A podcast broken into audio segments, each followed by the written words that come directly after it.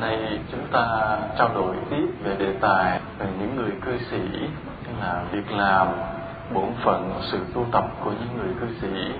Thì đề tài hôm nay chúng ta nói là giúp trẻ tin phật thì đề tài này chúng tôi khi vừa bước vào chùa cũng nghe ôn trụ trì, cũng nhắc nhở quý phật tử. Thì đây cũng là cái duyên.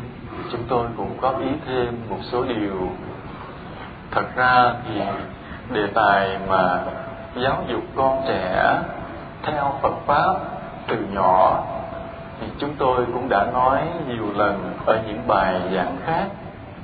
Ngày hôm nay thì chúng tôi lặp lại, nhưng đồng thời là cũng có bổ sung thêm một số ý, nếu là so với những bài giảng khác. Thì trước hết là chúng ta đều thấy rằng là những người mà ngồi đây có mặt tại chỗ này thì có hai yếu tố, hai tính chất. Một là hầu hết là người lớn. Thứ hai đều là những người với lòng thuần thành kính tin phật pháp. Vì nếu mà không phải là người thuần thành kính tin phật pháp, thì giờ này không có ai chịu khó, chịu cực đến chùa tu bác quan trai và nghe giảng như vậy, thì như vậy chúng ta thấy một cái đạo phật luôn luôn dựa vào sự tự giác của mỗi người, không có cái truyền thống bắt buộc. Vậy mà quý phật tử đã tự giác bỏ cái ngày rảnh rỗi của mình, bỏ rẫy nương, dành cái ngày để đến chùa tu tập, nghe pháp thì phải hiểu rằng là cái thiện căn trong lòng mình cũng không phải là nhỏ.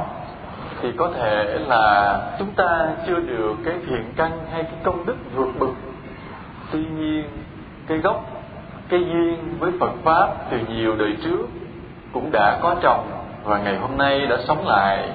Nên mình có cái hâm mộ đối với Phật pháp như vậy. Mà tại sao chúng ta có lòng hâm mộ đối với Phật pháp? Bởi vì chắc chắn chúng ta phải tin rằng Phật pháp cho chúng ta cái điều ích lợi gì đó trong cuộc sống của ngày hôm nay và về lâu về dài sau này nữa. Về lâu về dài sau này nữa có nghĩa là hoặc là ở trong kiếp hiện tại, hoặc là qua những kiếp sau, qua những đời sống khác khi chúng ta đã từ bỏ, đã chết khỏi cái đời sống này chúng ta tin như vậy, chúng ta tin rằng chúng ta theo phật pháp thì chúng ta được lợi ích. Nếu bây giờ chưa thấy thì ở mai sau phải có. Có thể là bây giờ chúng ta là một người nghèo hèn đi, thấp kém đi. Nhưng nếu theo phật pháp làm được nhiều cái chuyện công đức lớn thì chắc chắn bỏ thân này, qua những kiếp sau mình sẽ là một người giàu sang, quyền quý mà vẫn giữ được đạo đức. Mình tin tưởng như vậy. Còn ngoài ra, nếu công đức đầy đủ, chúng ta có thể về những cái cõi an lành hơn, cao hơn, hạnh phúc hơn để mà sống.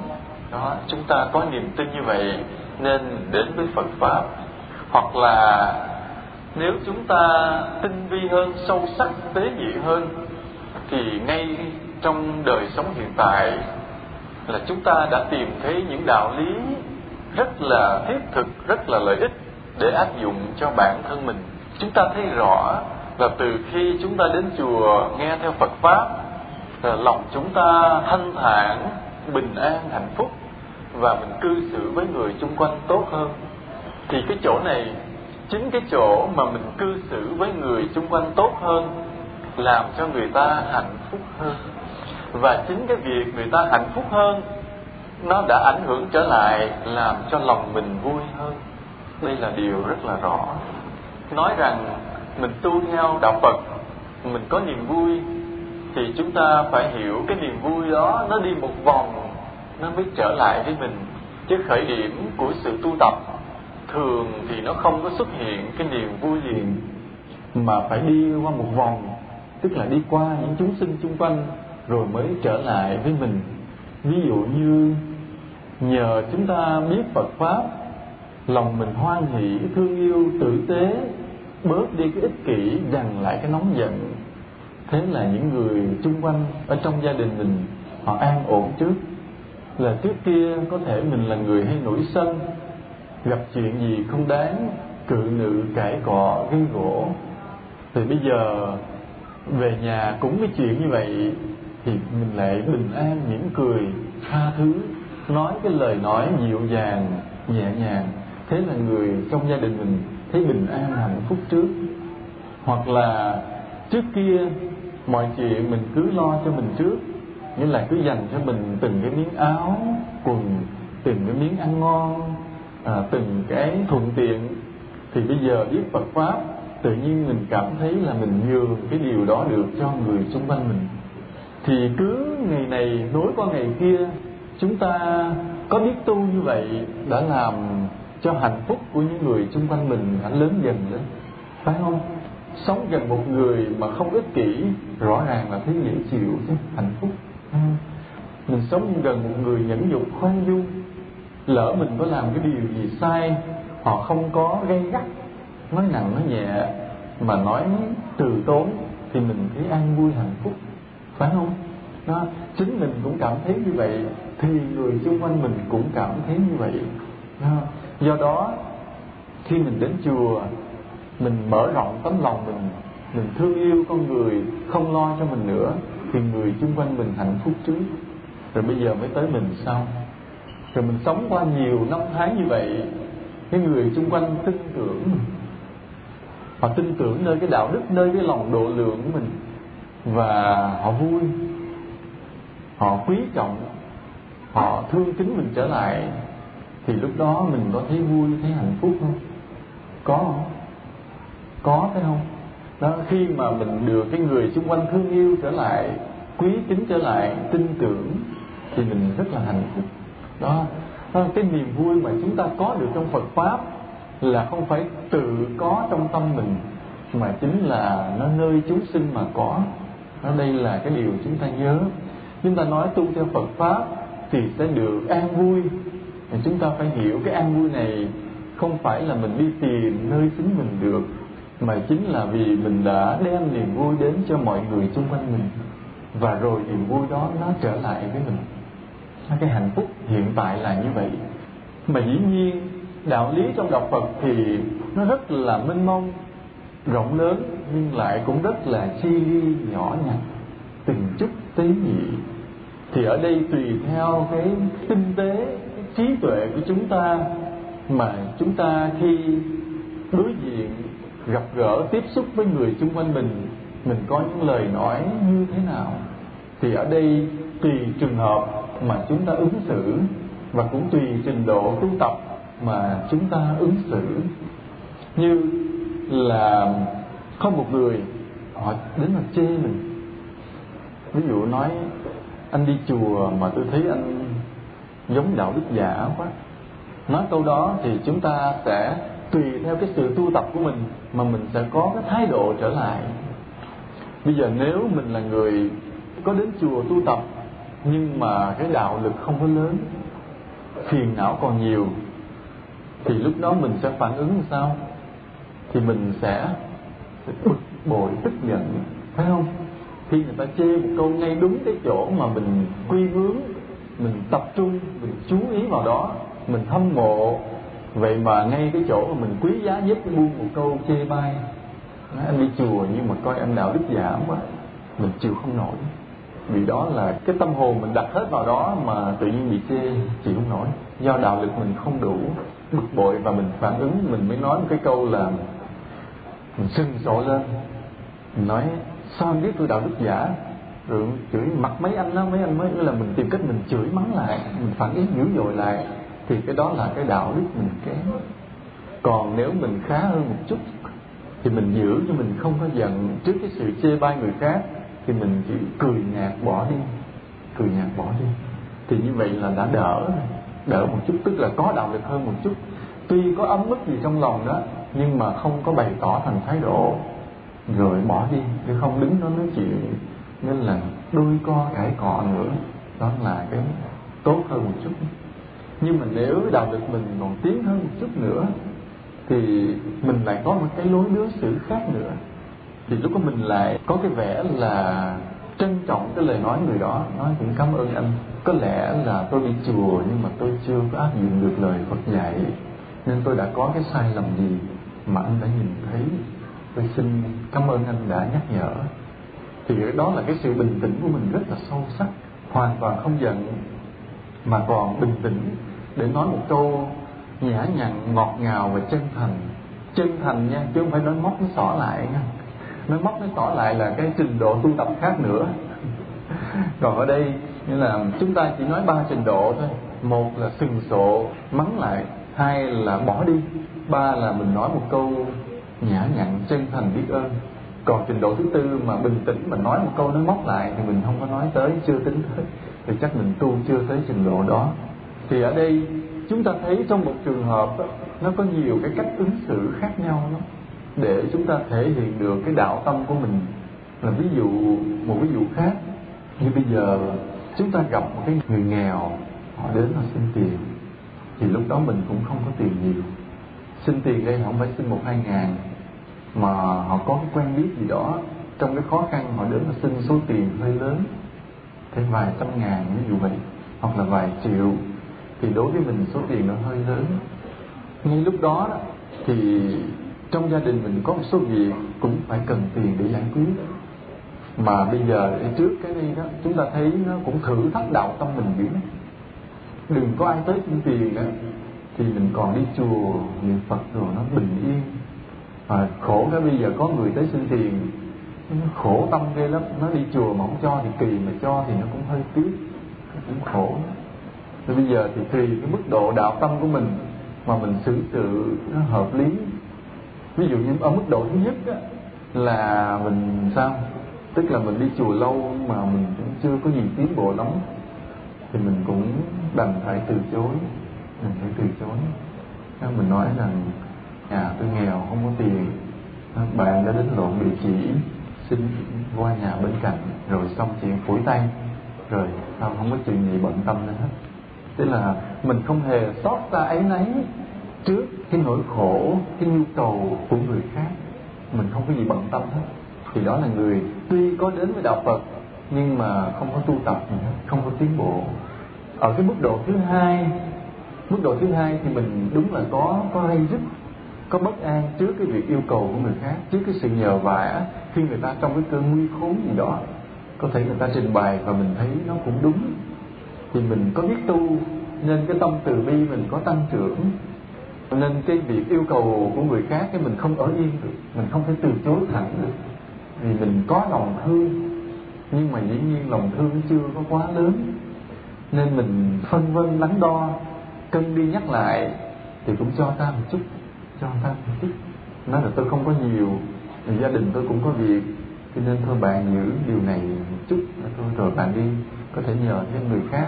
Đó, thì khi mình xử sự như vậy, có đáp ứng cái yêu cầu của người khác trong cơn nguy khốn, có cái gây rất bất an, có xót xa trước tình cảnh người ta một chút, thì có nghĩa là đạo tâm mình có tiến lên một chút. Ở trên mức độ thứ ba nữa, nghĩa là cái cuộc đời mình sống vì tha nhiều hơn thì trước cái nỗi khổ của người khác. Nhưng mà gia đình mình thì cũng đang cần. Thì tự nhiên mình lo toan nhiều hơn, bận tâm nhiều hơn để giúp đỡ người đó được nhiều hơn. Chứ không phải giúp một chút, mà mình sẽ tìm cách giúp người đó được nhiều hơn. Mà vẫn lo được cho những người trong gia đình mình được, chứ không phải là hoàn toàn bỏ bê. Đó. Chúng ta thấy cái người biết đạo là cái người cực, không bao giờ là người ở không hết người hiểu đạo Phật luôn luôn là một người bận rộn và cực nhọc chúng ta đừng nghĩ à nói thôi về già rồi, bớt lo chuyện gia đình, con cái rồi, thì thôi mình đến chùa tu cho nó nhàn. Thì hiểu đó là hiểu lầm cái đó là ai không hiểu chứ vào chùa rồi mà hiểu đạo thật sự thì lúc đó hối hận bước ra không kịp. Tại vì biết tu rồi nó cực còn hơn lúc trước nữa. Là vì sao? Vì khi mình biết đạo thật sự cái lòng thương mình mà trải ra rồi tự nhiên mình trở thành con người bao đồng, cứ lo chuyện thiên hạ thế ai khổ cũng cứ lo. Mà chúng ta sẽ thấy nó như thế này. Để bình thường mình niệm phật trong cái bình an như vậy, thấy không có gì. Đúng là nhàn nhã thật. Nhưng mà chợt thấy một người nào ví dụ như mình thấy một người mù họ chống cái gậy, họ đi dò dò trên đường để họ cầm cái sắp vé số họ bán. Thì chỗ đó, những lúc đó là những lúc coi mình có tu hay không? Không phải là tôi nói là ra mua vé số để giúp họ phải, mà nhìn trong tâm mình. Mình nhìn thấy một người mù dò dò cái gậy đi trên đường, có chỗ hang, chỗ lỗ mà họ không thấy. Mà nhìn cái đó mà tâm mình bình an thì biết rằng mình chưa có gì, chưa có tu chút nào. Nhìn đó mà mình chịu không nổi. Cái xót xa thương yêu của mình không chịu nổi thì có nghĩa là đạo tâm mình có tăng tiến. Mà chúng ta thấy mình xót xa thì không ngồi nữa không không ngồi đó mà dòm cho người ta đi luôn được. Phải làm một cái gì đó để rồi mình mới coi như là mình cũng có xoa dịu một chút cái nỗi đau khổ của người ta. Chứ còn mình nhìn thấy nỗi khổ của người khác mà lòng mình thản nhiên, tỉnh bơ, thì mình tu chưa có tiếng nên ở đây nhìn cái tâm mình của nó đó. Mà chúng ta thấy nỗi khổ thì đầy trên cuộc đời này hết. Mà cái người nào trong cuộc sống này mà nhiều lần trái tim thổn thức, nên là xúc động gây rứt với nỗi khổ của người khác mà nhiều, càng nhiều càng nhiều, thì người đó thật sự là con của Phật. Người đó khi bỏ thân này thì Phật hứa tôi nói thật không biết người đó niệm Phật nhiều hay ít, mà chỉ biết rằng đếm lại cái số lần trong cuộc đời mà người đó nhìn thấy nỗi khổ của người khác mà không chịu đựng được, thổn thức không chịu đựng được, thì người đó là người con Phật, chết Phật sẽ tước vì sao? Vì cái thể tánh của chư Phật là tâm đại bi, thương yêu chúng sinh. Thì những người nào có cái lòng bi, tức là lòng thương xót với nỗi khổ chúng sinh, thì người đó là chủng tử trong Phật pháp. Còn người nào nói tu tập mà trước cái nỗi khổ của người khác mình dững dưng thì người đó tuy có thể là đã có quy y, có tụng kinh nhiều mà chưa phải con Phật chưa phải là người đứng trong cái dòng dõi của Phật. Đánh giá trên cái dòng dõi của Phật là cái lòng của mình những dưng hay thổn thức trước nỗi khổ của người khác. Mà trong đời mình, cái đó nhiều hay ít?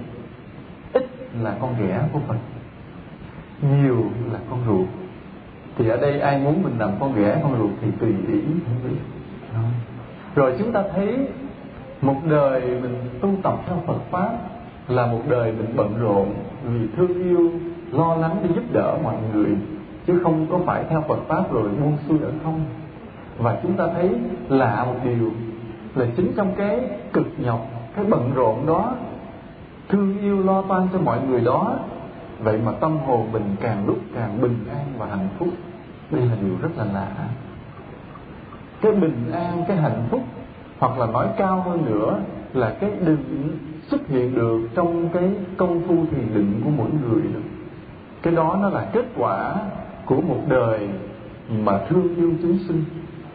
Đây là cái kết quả rất là rõ, chứ không ai có thể mà quay lưng với chúng sinh. Vậy mà có thể tìm thấy được cái bình an hạnh phúc trong lòng không bao giờ có. Nhớ điều đó như vậy.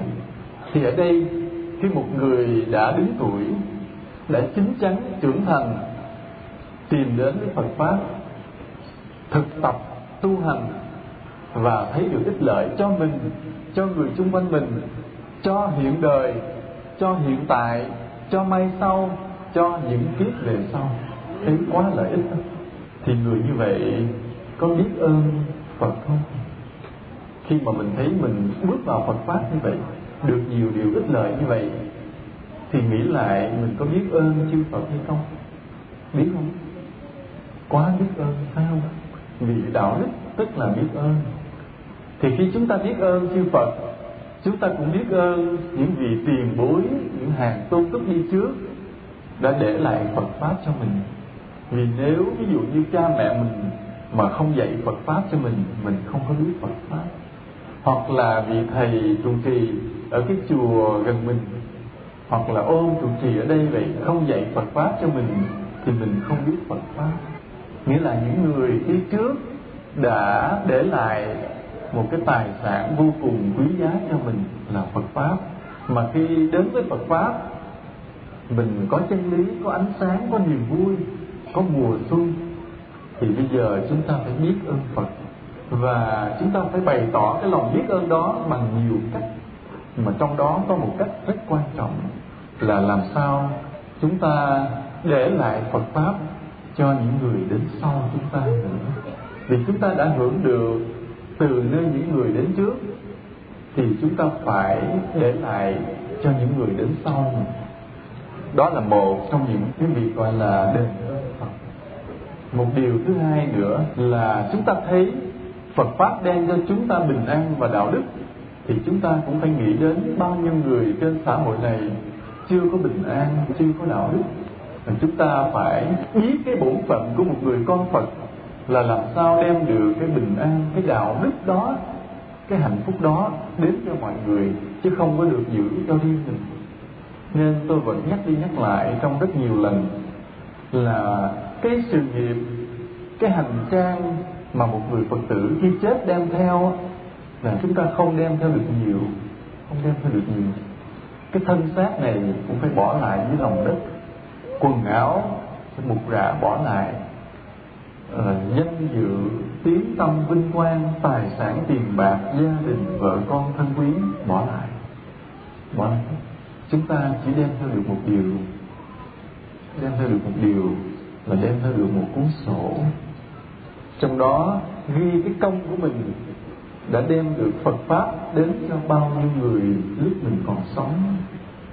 Thì khi mà xuống dưới gặp Diêm Vương Diêm Vương kêu trình sổ công đức ra coi thì những người mà không có cái sổ công đức để trình thì ông cho đi luôn qua bên cửa số 1, số 2, số 3, số 4 gì đó. Còn nếu mình có cái sổ công đức đưa ra ông lật ra ông thấy nhiều tên quá. Ông thấy là mình trong một đời của mình đã đem được Phật pháp không biết bao nhiêu người. Quý thầy thì ông nói rồi mình là cư sĩ vậy mà cũng cố gắng đem Phật pháp cho người khác. Và cái sổ đó mình có trình. Thì ông Diêm Vương ông không có dám đưa mình vào mấy cái cửa số 1, số 2 tới cửa 12 có mấy cửa tất cả ta thì quên mất 10 cửa hay 12 12 cửa phải không? À, cửa thứ 12 là rùng rợn lắm. Thì ông Diêm Vương không dám đưa mình vô cửa nào hết mà ông sẽ viết giấy giới thiệu và đưa chiếc xe 12 chỗ để chở mình lên thiên đường tại vì thấy mình có cái sổ công đức. Ghi tên nhiều người mình đã đưa cho họ biết Phật pháp. Nên ở đây quý Phật tử phải lo lành nha nhất là những người mà nhìn xuống thấy tóc bạc rồi đó. Bây giờ về dở cái sổ công đức ra mình đã đưa được bao nhiêu người đến với Phật pháp hiểu biết được Phật pháp. Ở bên Nhật hiện nay có cái trò chơi mà thế giới tán thán. Vì thời gian gần đây đến khoảng 10 năm, 15 năm gần đây lớp trẻ của Nhật trở nên suy đồi họ đánh mất cái đạo đức truyền thống của người Nhật. Mà trước kia, nó là niềm tự hào của người Nhật. Người Nhật họ có cái đạo đức sâu sắc, cái phong cách đối xử tế nhị. Mà nhờ vậy, nó thành cái tinh xảo trong kỹ thuật. Và nhờ cái tinh xảo trong kỹ thuật đó, họ trở thành cường quốc kinh tế. Nhưng mà tiếc rằng thời gian gần đây, khoảng 10 15 năm gần đây, lớp trẻ Nhật trở nên thay đổi. Không còn nghĩ đến đạo đức mà chỉ sống vội, sống cuồng, thực dụng. Không biết vừa rồi có ai người nào có cái đầu óc mình phải nói là vĩ đại, đáng nể, nghĩ ra cái trò chơi gọi là cái passport lên thiên đường. Heaven's passport. Rồi cái sổ thông hành để lên thiên đường. Thì họ in một cuốn sổ ra.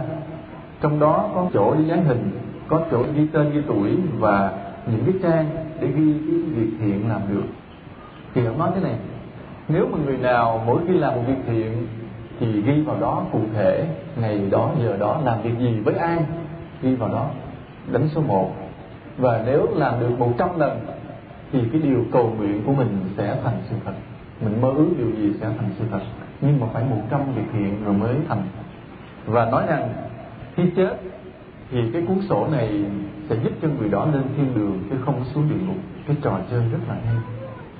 Thì ở Việt Nam khi họ đăng cái bài báo đó, xong thì có người khác cũng muốn rằng cái trò chơi đó được lan truyền trong cái giới trẻ của Việt Nam để vực lại cái đạo đức mà đang xuống cấp. Mà thật sự thì chúng ta thấy không đợi người trẻ đâu, mà chính người già cũng phải lo làm điều đó trước. Nhất là những người mà tóc đã bạc mình thấy thiên sứ đang đứng lãng vãng kêu gọi.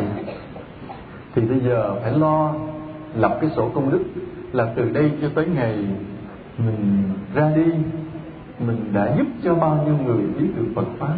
Chứ không phải chỉ bản thân mình. À đến chùa nghe giảng về nhà ăn chay niệm Phật tụng kinh rồi thôi. Nhiều đó không có sổ là ông Diêm Vương cự nữ phải nhìn chung quanh mình những người nào mà mình có thể giúp cho họ biết được Phật.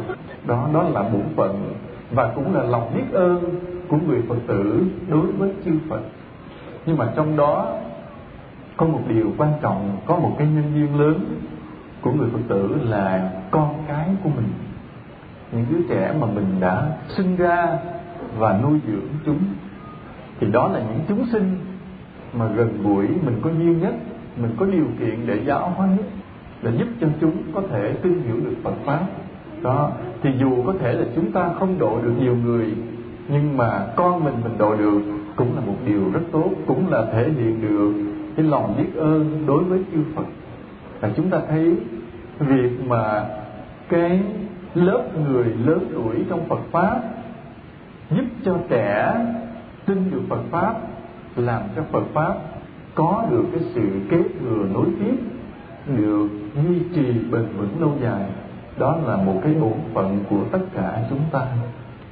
Có một thời gian rất dài nhiều người cư sĩ trong Phật pháp quên mất gia đình mình khi đến với Phật pháp. Vì cứ nghe nói thế này là người tu tập theo Phật pháp là phải cắt ái, từ bỏ thân quyến, là không được để cái tình cảm gia đình ràng buộc, mà chỉ lo tu tập thôi. Vì nghĩ như vậy nên nhiều người đã bỏ mặt gia đình mình. Nếu mình là người phụ nữ thì quên ông chồng quên con mình, cứ lo tu nghĩ như vậy mới là giải thoát. Rồi hoặc là người đàn ông biết Phật pháp, bỏ vợ, bỏ con là đó làm nó tu thôi. Nghĩ như vậy mới là rút ráo giải thoát. Không ngờ đó là hiểu lầm hoàn toàn hết. Chính những người thân trong gia đình mình mình phải độ trước. Và bây giờ thì chúng ta khoan nói việc mà độ cho vợ, cho chồng mình, mà chúng ta nói độ cho con mình trước. Lần khác thì chúng ta sẽ nói mà việc trao đổi Phật pháp giữa vợ chồng với nhau. Bây giờ thì chúng ta nói với con mình trước thì việc mà chúng ta giúp cho lớp trẻ nối tiếp, có được niềm tin với Phật pháp là bổn phận thiêng liêng của người Phật tử. Từ đây quý Phật tử phải nhớ điều này. Đó là bổn phận bắt buộc và thiêng liêng, không được coi thường. Chứ nào giờ chúng ta tu rồi bỏ mặt con mình không biết Phật pháp là chúng ta thiếu bổn phận, bất hiếu đối với Phật. Bây giờ phải biết dạy con mình biết Phật pháp và phải xem đó là trách nhiệm vô cùng thiêng liêng và rất là bắt buộc, không được thờ ơ nữa. Bây giờ ngồi đây mọi người phải kiểm lại mình là mình đã giúp cho con trẻ mình đã tin hiểu Phật pháp hay chưa? Nếu chưa, thì từ bấy lâu nay, tuy mình là con Phật, mà thật sự mình đã bất hiếu với Phật. Nhớ như vậy. Người lớn thì chúng ta có cái suy nghĩ khác với người trẻ. Chúng ta đối diện với cuộc sống bươn chải nhiều quá, nên mình thực tế và cái suy nghĩ của mình chín chắn. Chứ còn hồi trẻ thì suy nghĩ bồng bột. Nhiều cái dự định mình định làm rồi mình mơ mộng, rồi thất bại. Qua nhiều lần có gãy đổ, có thất bại rồi mình biết chín chắn biết suy nghĩ hơn. Chứ không còn như hồi trẻ háo thắng, mơ mộng, cứ nghĩ rằng là cái gì mình nghĩ ra là mình sẽ làm được. Ở trong đây có ai mà suốt cuộc đời chưa từng thất bại không? Có không? Có ai không? Thất bại là nhiều phải nhà. Đúng. À, chúng ta thấy vậy nhưng mà khi hồi trẻ mà ai nói rằng mình à, à cái điều mà cháu suy nghĩ cháu làm không có được đâu. Ai người lớn mà nói mình vậy mình có chịu không? Mình không chịu phải không? Mình nghĩ à mình suy nghĩ nó hợp lý quá nó hay quá mình làm là được. Ai khuyên không chịu? Nhưng mà đâu có ngờ rằng là cái suy nghĩ mình chưa tới và mình đã qua nhiều thất bại. Nên bây giờ mình ngồi đây thì mình được một cái điều mà lớp trẻ bây giờ lại chưa có, là sự chính chắn khôn ngoan. Không có nông nổi, không có dám chủ quan. Đó đó là cái mà người lớn được mà người trẻ không có được. Nên, cũng chính vì lý do đó mà người lớn dễ đến với Phật pháp hơn. Bởi cái sự khôn ngoan, cái trưởng thành của mình, nên mình dễ hiểu được Phật pháp hơn vì Phật pháp giáo lý trong đó rất là sâu xa mầu nhiệm, vi diệu, trừu tượng và khó hiểu. Nhưng mà chính nhờ chúng ta sống qua một đời lăn lóc bươn chải vất vả, lo toan, nên cái suy nghĩ của mình nó trưởng thành. Và có thể nhờ như vậy mình đã hiểu được Phật pháp. Còn cái lớp trẻ có thể là chúng còn non nớt, nông cạn quá, nên khó thể hiểu được. Vì vậy mà việc giúp cho trẻ tin hiểu Phật pháp nó có nhiều khó khăn chứ không phải dễ dàng. Không phải dễ dàng là mình chỉ bắt ờ à, vô lại Phật cho con. Tụng kinh nha mai đi chùa nha. Không có đơn giản như vậy. Không đơn giản vì chúng không hiểu và không thích chưa hiểu và chưa thích. Nên phải có cái cách thức của nó. Còn về đối với những đứa trẻ của vậy chúng ta sẽ thấy là chúng ta tạm phân ra làm hai loại. Là một loại có những đứa trẻ tự nó ở những đời trước đã có cái nhân duyên sâu dày với Phật pháp. Bây giờ sinh ra thấy Phật là lạy, thấy quý cô, quý thầy là tươi cười là lạy. Lớn lên một chút kêu đi chùa, khỏi đợi nhắc mà đi. Nhiều ở nhà mà có bàn thờ là thích lạy Phật. Và có những đứa trẻ như vậy là nếu mà gia đình mà sinh ra được những những đứa trẻ như vậy là gia đình có phước.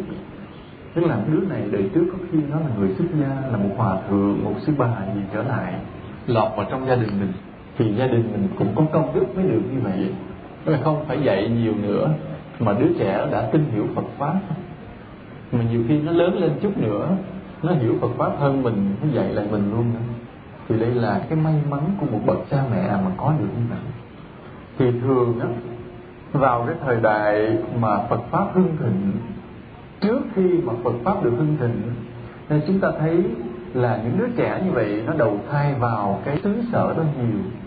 Thì mình biết rằng cái xứ sở đó Phật pháp sắp được hưng thịnh, là những đứa trẻ đó nó tấn lên, hoặc nó sẽ trở thành những vị đại đức thượng tọa giỏi truyền bá Phật pháp, hoặc nó sẽ là những người cư sĩ xuất sắc tiếp tay với tăng ni để hoàn truyền Phật pháp. Mà trước thời gian đó là chúng ta thấy có nhiều gia đình, nhiều gia đình xuất hiện những đứa trẻ như vậy. Đó. mà bây giờ thì dường như chúng ta cũng thấy có điều đó. Quý phật tử có thấy không? Có không? Ừ, có đó. Bây giờ chúng ta thấy tự nhiên cũng có những đứa trẻ như vậy. Tuy cái lớp trẻ vừa rồi lớp trẻ mà hiện nay khoảng trên dưới 20 tuổi đó là lớp trẻ mà bị mất tư tưởng lớp trẻ mà bị nghiện ma túy nhiều thích đua xe trộm cướp ăn chơi xa đọa là cái lớp trẻ mà từ mười mấy, hai mươi tới hai mấy, ba mươi lớp trẻ đang gọi là cái lớp mà đi qua giai đoạn không có đạo đức. Trong cái thế hệ đó trong thế hệ mà từ gần 20 tới gần 30 đó, mà đứa nào có đạo đức thì đó là một điều hiếm hoi, gia đình nó đáng mừng. Chứ cái lớp đó hiện nay là đang nguy hiểm, mất niềm tin. Nhưng mà ngược lại, hiện nay đó, những đứa trẻ mà nhỏ nhỏ đó, khoảng hai ba tuổi, thì chúng ta lại thấy lạ một điều là có xuất hiện những đứa trẻ ngoan, tự nhiên chúng biểu lộ cái niềm tin với Phật pháp từ khi còn bé. Đó. Và nếu mà nhiều đứa trẻ xuất hiện như vậy, chúng ta tin rằng sau này Phật pháp sẽ đến thời kỳ được hưng thịnh trở lại. Đó. và ngược lại, cũng có những đứa trẻ ít duyên với Phật pháp, rất khó làm cho chúng tin hiểu được Phật pháp. Cái số này chúng ta gặp không phải ít phải không? Ngay trong gia đình mình đã có rồi. Có những đứa trẻ mà kêu đi chùa không thích, kêu tụng kinh này phật không thích. Nói nhân quả kêu làm việc thiện, nhiều khi không ưa, mà chỉ thích chơi đùa, vui, ích kỷ vậy thôi. Bây giờ con tư là người dọn nữa nào cũng người tay cho con và tiền cho ông tay nhớ nó con gặp cái sáng và đôi khi là con bị dắt xuống đôi khi con một việc lần lượt của con mà có một việc con còn nói là cái cái giờ áo cái cái là cái máy một á. Bên đây tao cái hộp cái tao tao nói thì cái hộp cái máy một có đây cũng là làm đường làm cái gì có đây giả tao thì là được được. dạ. thôi nếu mà gia đình con cái mà có phát tâm ăn chay hết cũng là cái phước của mình à, thôi cứ nên hoan hỷ. Ừ. O cái nên hoan hỷ chúng. Còn đây là trường hợp chúng ta nói thế này. Nếu mà trong gia đình mình có cái khuynh hướng như vậy thì việc mà mình thúc đẩy thêm giúp cho con trẻ mình tin hiểu sâu thêm Phật pháp nó dễ. Còn cái khó là cái những đứa trẻ ít duyên những đứa trẻ mà từ nhỏ thấy cha mẹ đi chùa tỉnh bơ không màng tới thì đây là đối tượng mà khó xử lý và trách nhiệm chúng ta nằm ở chỗ này. Trách nhiệm của người cư sĩ là ráng độ cho những đứa trẻ ít duyên chứ đứa trẻ mà nhiều duyên rồi, nhiều khi nó độ lại mình luôn. Mình chưa kịp độ nó nó nhắc mình trước. Bữa nào mình quên tụng kinh ngồi thiền, nó nhắc, nói, ba mẹ ráng tụng kinh ngồi thiền, tới giờ rồi kìa. Nó độ được mình. Nhưng mà còn ngược lại, những đứa trẻ ít duyên thì chính mình phải lo cho nó trước. Đó. để đây để độ cho chúng chúng ta phải hiểu về tâm sinh lý của chúng một chút. Vì sao? Vì cái sự mà ngăn cách giữa hai thế hệ già và trẻ cũng là một cái điều đáng kể. Vì cái người lớn có cái suy nghĩ khác, họ đã sinh trưởng trong một cái hoàn cảnh, một môi trường. Đứa trẻ nó sinh trưởng trong cái môi trường mà điều kiện sinh hoạt, tiến bộ kỹ thuật đã thay đổi hoàn toàn, nó khác. Thì chúng ta thấy là cái người lớn thường là sống đơn sơ hơn. Vì trước đây mấy mươi năm cái đời sống nó đơn giản nhưng mà lớp trẻ bây giờ đang sống trong thời đại mà vật chất dồi dào, quần áo tràn đầy, nên thường chúng đua đòi và hào nhoáng hơn. Ngay cả cái âm nhạc hoặc là cái sở thích khác cũng vậy. Nội cái âm nhạc chúng ta nói, cái người mình lớn họ thích những bài nhạc có trình độ cao hơn, sâu hơn, cái lời là nó chững chạc đàng hoàng hơn còn lớp trẻ bây giờ thích cái bài nhạc nó càng cợt, nó vội vã, cuồng bạo gì khác nhau hẳn. Đó, chúng ta thấy hai cái thế hệ cũng có cái khoảng cách. Và chính vì cái khoảng cách này mà nếu chúng ta không có xóa được thì chúng ta không giúp cho con trẻ mình tin hiểu Phật pháp được. Nên chúng ta phải hiểu một chút. Tuy nhiên, dù ở thời đại nào thì những đứa trẻ đều có những điểm giống nhau như thế này. Thứ nhất là hay tưởng tượng mơ mộng. Thường thường là những đứa trẻ giàu trí tưởng tượng không biết là quý phật tử có nhớ lại cái thuở tuổi nhỏ của mình mình đã từng mơ mộng tưởng tượng như thế này thế kia chưa? Có không? Nó quên hết rồi. Sống lâu không hết. Chứ như tôi vậy, như tôi nhớ là bản thân mình, thì khi nhìn một cái bức tường với những cái vân của nó trên đó, mình nhìn mình cũng tưởng tượng ra được cả một câu chuyện thần thoại thì nhìn thấy có bà tiên đánh với con ác quỷ rồi trên bức tường những cái vết sơn, vết vôi mà nó loang lỗ đó. Thì mình tưởng tượng hình ảnh này, hình ảnh kia. Rồi hoặc là không chỉ tôi nhớ này đó. Hồi tôi còn nhỏ, tôi hay leo lên nóc nhà ngồi. Tôi mới nhìn về những cái vùng núi xa. Vì có thời gian tôi ở gần cái vùng núi. Núi đồi mênh mông như vậy. Và tôi nhìn, tôi mơ mộng, tôi biết bay. Tôi sẽ bay lên tôi đáp lên những đỉnh núi đó tôi bay qua đỉnh núi này. Nghe là mà cứ ngày nào cũng vậy. Cứ thường thường ranh rảnh cái leo nóc nhà, cứ ngồi mơ mộng nhìn vào những cái đỉnh núi rồi mơ ước mình biết bay thôi. Rồi bắt đầu mà hiểu biết chút nữa lại mơ ước mình biết bay rồi mình làm hiệp sĩ, mình sẽ đi cứu khổ phò nguy. Thấy ai ăn hiếp ai cái mình sẽ trừ gian nhiệt bạo. Thì hồi nhỏ mơ ước lớn lên từ từ thì biết rằng những điều đó không có bao giờ thành tựu được. Hoặc là coi phim cao bồi quá rồi ảnh hưởng thì tôi có cái phòng để ngồi học lúc còn nhỏ có cái phòng được dành riêng để học thì có mình ở trong đó à. Nhưng mà nơi cái ghế tôi ngồi thì lúc nào cũng có cái khẩu súng cao su để bên hông. À, súng nó bắn người ai mà cứ tưởng tượng là đó là cái khẩu súng thật mà gặp ăn cướp mình sẽ nên là ra tay trừ diệt. Mà lúc đó mới học lớp bốn lớp năm gì đó. Thì mình thấy cái thế giới trẻ thơ là như vậy đó có những cái mơ mộng cái tưởng tượng mà bây giờ nghĩ lại thì nó nó đúng là ngớ ngẩn buồn cười. Mà lúc đó thì mình nghiêm túc lắm. Cái thế giới của mình mình thấy nó thật lắm mà nó nghiêm túc lắm. Không biết là tôi nhắc lại những điều của bản thân tôi về quý phật tử có nhớ lại những điều của quý phật tử ngày xưa không? Có không? Hồi nhỏ. Có phải không? À, cũng có những cái mơ mộng những cái tưởng tượng như vậy. Và nhất là khi mình xem truyện xem phim thì mình hay hóa thân mình thành những nhân vật anh hùng ở trong đó ví dụ như coi phim kiếm hiệp của hồng kông, thấy họ cầm gươm, họ đánh xông sáo, bay phi thân rồi, thì mình lại cũng sắm một cái gươm đeo bên hông đi tới đi lui trong xóm cũng đeo cái gươm rồi cũng ra tay chỉ trỏ và tưởng mình là người hiệp sĩ nhỉ? lúc nào cũng là hóa thân mình, mơ ước mình trở thành cái hiệp sĩ như vậy và nếu cái phim ảnh đó là cái phim tốt, có cái đạo đức, nói rằng cái chánh rồi cuối cùng sẽ thắng cái tà rồi cuối cùng sẽ thua thì mình sẽ ảnh hưởng và mình luôn luôn mong mình là một người chánh, một người tốt. Chứ còn nếu mà cái phim đó nó không nhấn mạnh cái đúng sai chánh tà, thì mình chỉ thích là một cái người hùng làm bạo, làm nổi. Nó cũng bị ảnh hưởng. Nên cái mơ mộng của trẻ thơ nó dễ bị ảnh hưởng bởi cái phim cái chuyện đó là cái tính chất của trẻ. Cái tính thứ hai của trẻ nữa là hiếu động. Hiếu động này là do cái sinh lý của cơ thể nó tạo thành là do những cái hoạt động của cái thần kinh, các tế bào ở tuổi trẻ, nó luôn luôn bị kích động để phải hoạt động, nên trẻ hiếu động lắm. Bắt ngồi yên một chỗ vậy không yên. Nên ở trong đây, có những đứa trẻ mà ngồi yên như vậy, mà ngồi nghe pháp thì cũng phải là hơi đặc biệt. Chứ thường là trẻ không ngồi yên. Thì chúng ta nhìn quanh đây cũng thấy vậy. Mình nghe vậy chứ mấy đứa nhỏ nhỏ nó chạy tới chạy lui nó giỡn mà nó. Còn đứa trẻ nào mà ngồi lặng lẽ, nhìn, nghe giảng thì phải là những đứa trẻ có căn lành khá nhiều đó mới ngồi yên được chứ thường là trẻ hiếu động, thích hoạt động đó. mà hoạt động là để cho cơ thể phát triển. Đó là trời sinh như vậy tạo hóa đã sinh ra như vậy, nên buộc trẻ là phải hiếu động. Còn già lớn rồi, cơ thể người ta cần sự yên tĩnh để dưỡng cái não, nên người lớn có thể ngồi yên lặng thời gian lâu được, chứ trẻ không được. Và đây cũng là cái chỗ khác nhau.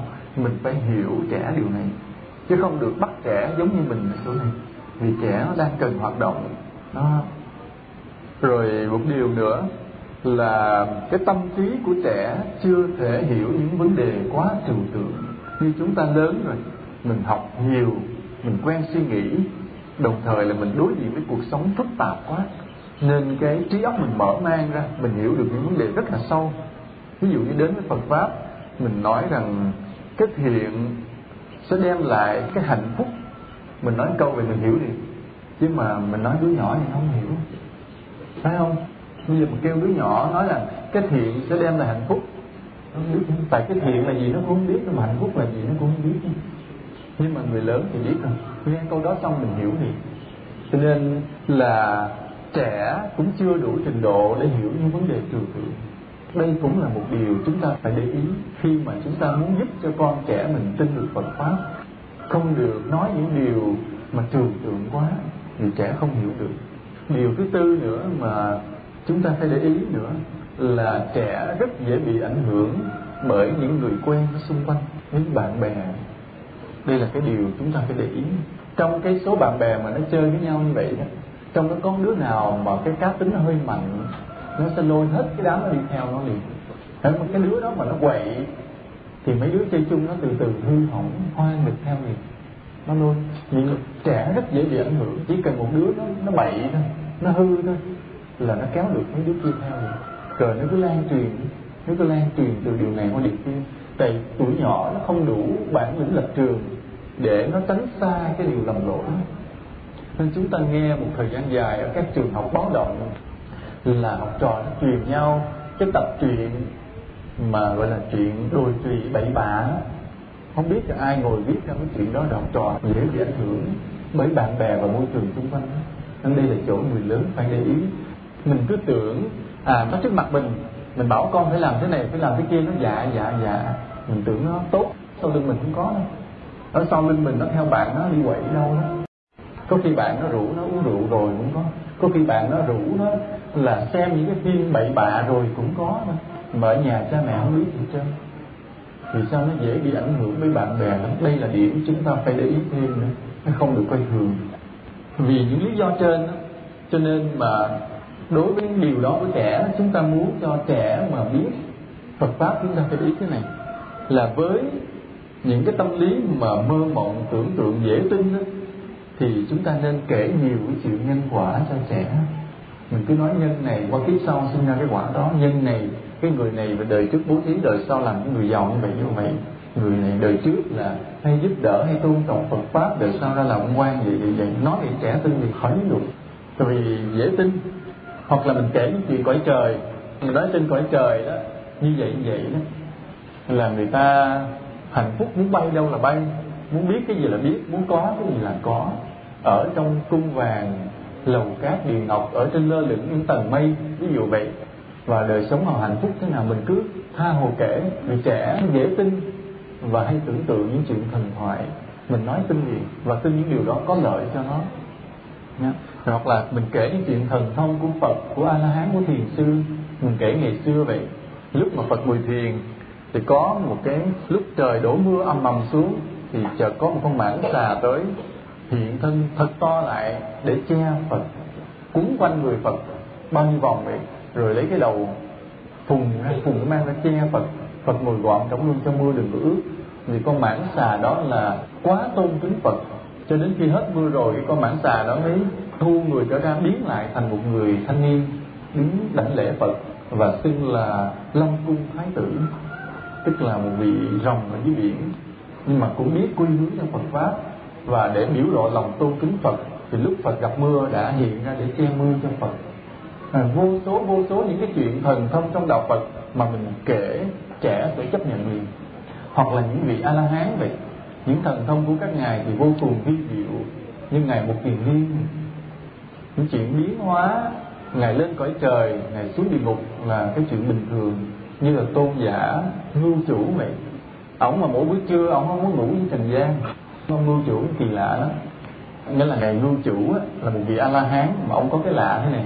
Ông làm con của hai gia đình. Hồi nhỏ khi mà sinh ra đem ông ra bờ sông tắm cái con cá nó nuốt luôn. Nuốt cái là bên gia đình mất ông. Rồi cái con cá lội quay đình khác bị người ta bắt được cái con cá nó đem lên dân cho cái người giàu người giàu mổ bụng ra đứa trẻ còn trong còn sống không chết. Thế là người già nói là con của trời cho nuôi. Nuôi lớn lên thời gian cái bên gia đình kia họ mới nghe cái tin đó, đi tìm. Thì sau đó là ngài được tới, hai bên cha mẹ đều thương yêu ngài hết. Ngài sống trong sung sướng từ nhỏ đến lớn. Thì điều đó chúng ta hiểu là phước ngài rất là lớn. Lớn lên gặp phật ngài đi tu ngài đắc đạo a la hán trong 7 ngày. Trong 7 ngày, sau này ngài kể lại cho các huynh đệ vì các vị kia thấy ngài đặc biệt quá. Từ nhỏ là giàu sang, sung sướng, sống thanh thản và đạo đức gặp phật 7 ngày đắc a la hán liền. Người ta mới hỏi ngài là cái sự tu hành của ngài như thế nào? Ngài nói, khi mà tôi gặp đức thế tôn, thì đến ngày thứ bảy là thắng trí xuất hiện trong tôi liền, là ngài giải thoát chứng a la hán liền. Mà ngài thần thông dễ sợ lắm. Thường là ông ít ở cõi người lắm. Ví dụ như ông có ở cõi người, ông đi khất thực đi. Ông ôm mình bác đi khất thực cho vui thôi. Thường người ta cúng ông ăn. Trưa mà ông nghỉ, ông không cần nghỉ đây, ông bay lên cõi trời, ông nghỉ lên cõi trời cho vui. Ông tự tại vân du qua các cõi vì phép của một vị a la hán là vô biên vô lượng. Chúng ta biết những câu chuyện đó, chúng ta kể lại cho trẻ để trẻ hình thành được cái quan điểm về Phật giáo trong đầu. Nhưng mà nhớ một điều, đừng có theo dệt quá đáng, vì lần lần con mình sẽ lớn lên. Nó từ từ nó khôn ngoan ra, mà từ nhỏ nó nhớ của ba mình kể chuyện xạo thôi. Nhỏ kể chuyện xạo mà. Giờ cái không tin nữa. Cho nên kể, nhưng mà phải kể điều đúng. Nghĩa là lớn lên nó khôn nó kiểm tra lại, nó vẫn thấy rằng ba mẹ mình kể đúng. Chứ mà say xưa kể quá rồi cái sẵn mà gặp cái người mà có tài, kể chuyện nó bịa ra tùm lum kể nữa. Cái lớn lên nó đọc bài nó, ủa, quay lại lúc mình đang già lụm cụm nó ba câu chuyện nó ba kể chỗ nào, sao con tiền ngoài không thấy? Là lúc con mình lính quýnh thì nó giảm mất niềm tin. Cho nên kể nhưng mà phải dựa vào những cái văn bản, những kinh điển có thật nên muốn độ cho con mình cho mình cũng phải giỏi Phật pháp lắm, chứ không phải dễ đâu, Đúng không? rồi đối với cái tâm lý hiếu động của trẻ đó, mình phải cho trẻ, nghĩa là được sinh hoạt, vui chơi, tập luyện, ca hát, làm việc thiện chứ đừng có ngồi rù rù chỗ mà cứ ngồi tụng kinh niệm Phật hoài, cái nó bỏ đạo à. nghĩa là sẽ cho nó đến với đạo trong một cái cách thức vui tươi của tuổi trẻ, chứ không có gò ép nó giống như mình mà cứ ngồi lặng lẽ mà cầm sôi chuỗi nam mô gì là Phật tiết không có được để cho nó gia nhập vào một cái tập thể, nhất là cái sinh hoạt gia đình phật tử. Sinh hoạt đó rất là tốt cho con trẻ. Thì chúng ta nên cho chúng tham gia. Ở nơi đó chúng được vui chơi, được ca hát, được tập luyện, rồi có làm được những việc từ thiện. Việc từ thiện thì có lẽ là gia đình khuyến khích nhiều hơn. Chứ còn tổ chức gia đình phật tử thì cũng có, nhưng mà nó sẽ không mạnh bằng tại gia đình mình khuyến khích. Như ở nhà mình mình có tài sản mình có gạo, có tiền, mình có thể làm nhiều việc từ thiện và buộc con mình đi làm, kêu con mình đi làm, khuyến khích cho nó đi làm. Chứ mình cho gạo, kêu nó đi cho người ta. Hoặc là thấy nhà người ta cấp, kêu nó lại đi phụ. Thì những cái hoạt động đó để thỏa mãn được cái tâm lý hiếu động của nó mà cũng làm cho nó tăng trưởng được cái phước lành. Đó là như vậy. Rồi cái tâm lý mà dễ bị ảnh hưởng thì chúng ta đúng là phải cho tham gia cái đoàn thể mà thanh thiếu niên phật tử để cho chúng được sống trong cái môi trường mà ai cũng là phật pháp hết. Nó đỡ mà đi chơi với đám bạn tầm bậy tầm bạ, rủ làm những điều mà động trời mình không biết. Ở nhà mình không kiểm soát hết đâu. Nghĩa là như quý phật tử mình mắc vô rừng, vô rẫy, thì ở ngoài con trẻ mình đâu phải lúc nào mình cũng ở bên cạnh nó kiểm soát. Nó theo bạn, theo bè, cái gì đó mình không hay được đâu. Nên bây giờ là nếu mà ở chùa gần của mình có được cái tổ chức gia đình phật tử, mình cố gắng cho con mình tham gia trong vì nó hợp với cái sinh hoạt của tuổi trẻ. Chừng nào nó lớn lên rồi, tự động nó chín chắn, trưởng thành, nó điềm đạm lại, thì nó sẽ có cái cách tu khác của nó. Còn bây giờ, trong cái khuynh hướng ham vui của nó, nên cho nó tham gia cái gia đình phật tử, rất là tốt. Thì tiện đây chúng tôi cũng nói thêm một vài điểm về gia đình phật tử một chút. Thì đây là một đoàn thể thanh thiếu niên phật tử mà có thành tích và có truyền thống từ mấy mươi năm qua thì nhiều người đã tin tưởng cái hoạt động của họ rất là tốt rất là mạnh. Nhiều người tham gia trong đó rồi cái giữ cái truyền thống và giữ cái nhiệt tình cho tới tuổi già là tới già vẫn còn là tham gia với gia đình phật tử làm cái huynh trưởng á, thì dĩ nhiên là không có cái gì là đúng tuyệt đối nhưng mà căn bản cái tổ chức đó giúp cho gia đình phụ giáo dục con trẻ. Chứ đừng để chúng nó chơi với bạn bè không tốt. Chúng có bạn bè trong gia đình phật tử mình vẫn yên tâm hơn là nó đi chơi la cà bên ngoài. Với những đứa trẻ không có khuynh hướng phật pháp à, và tạo cho nó môi trường bạn bè mới là tham gia gia đình phật tử. Thì um, dĩ nhiên là cái tổ chức gia đình phật tử xuất hiện cách đây khoảng năm sáu mươi năm rồi bảy tám mươi năm rồi. Thì có nhiều cái điều nó cũng đã lạc hậu rồi bây giờ thì cũng phải cần bổ sung thêm. Thì đây là điều mà của các huynh trưởng. Có một lần là tôi gặp một cái chị đó, cũng sáu mươi mấy tuổi, chị cũng là huynh trưởng gia đình phật tử, và tới già rồi vẫn nhiệt tình lo cho đàn em. Thì tôi có góp ý vài điều. Tôi nói rằng cái giáo lý của gia đình phật tử theo từng cấp độ đó, đến bây giờ lỗi thời rồi, không thích hợp nữa đâu. Là chị nên đề nghị những huynh trưởng khác cùng soạn lại giáo lý mới cho nó phù hợp với thời đại mới. Đó, đó là cái này. Hoặc là cách sinh hoạt cũng vậy cũng bắt đầu phải có thay đổi. Vì thời đại bây giờ là cái computer cái vi tính nó tràn ngập rồi thì không thể mà cứ thiếu cái điều đó được. Trong các trò chơi của gia đình phật tử cũng phải có cái trò chơi vi tính trong. Ngoài những trò chơi ngoài trời vui chơi vân vân vận động cũng phải có trò computer trong. Hoặc là vấn đề tổ chức thì cũng phải có cái gì bổ sung hoàn thiện lại cho nó chặt chẽ hơn. Trong gia đình phật tử thì có một cái yếu tố quan trọng là cái vị thầy mà cố vấn giáo hạnh. Vị thầy cố vấn giáo hạnh thì ở đây chúng tôi quan sát bao nhiêu năm chúng tôi thấy nó có hai trường hợp thế này. Là cái thầy trụ trì ở chùa mà tốt đó, thì ổng hướng dẫn gia đình phật tử tốt lên luôn phát triển luôn.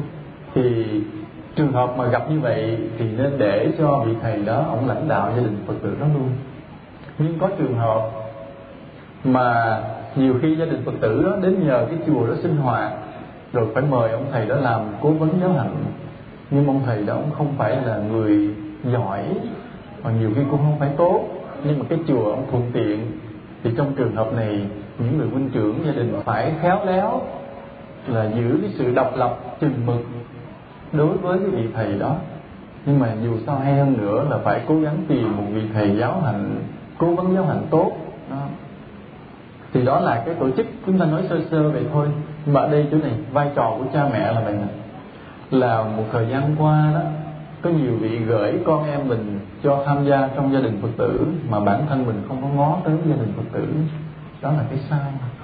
Từ đây về sau, ví dụ như quý phật tử mà gửi con em mình vào trong gia đình phật tử rồi, thì mình cũng phải để tâm tới gia đình đó tổ chức nó cũng phải tới nuôi hỏi hai cái huynh trưởng tìm hiểu cho biết cho chắc. Chứ không phải là bỏ mặt cho gia đình đó làm gì làm không phải. Nên là mình vẫn phải tới nuôi thăm hỏi à, với thầy trụ trì đó rồi gặp các huynh trưởng đó.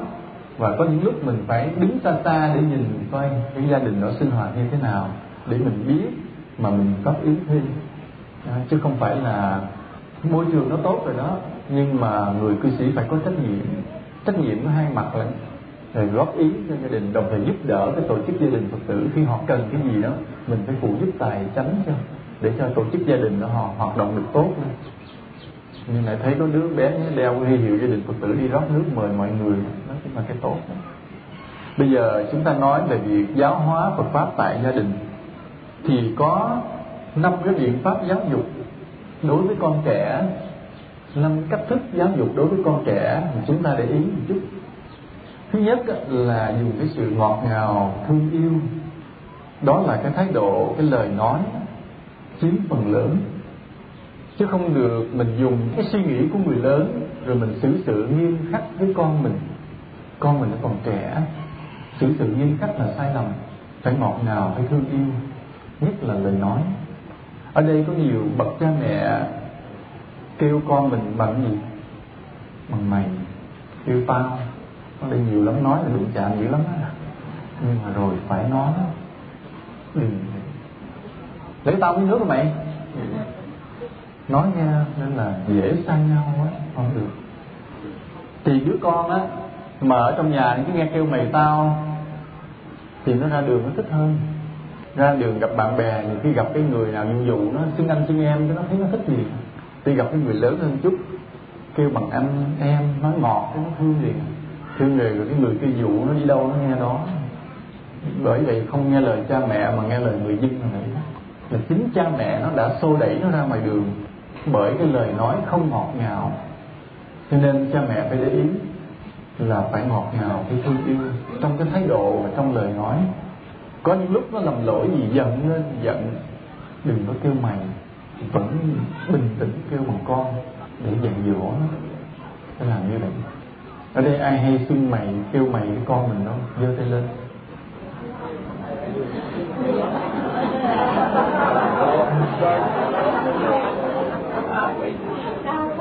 Ba số thôi từ nay về sám hối nha.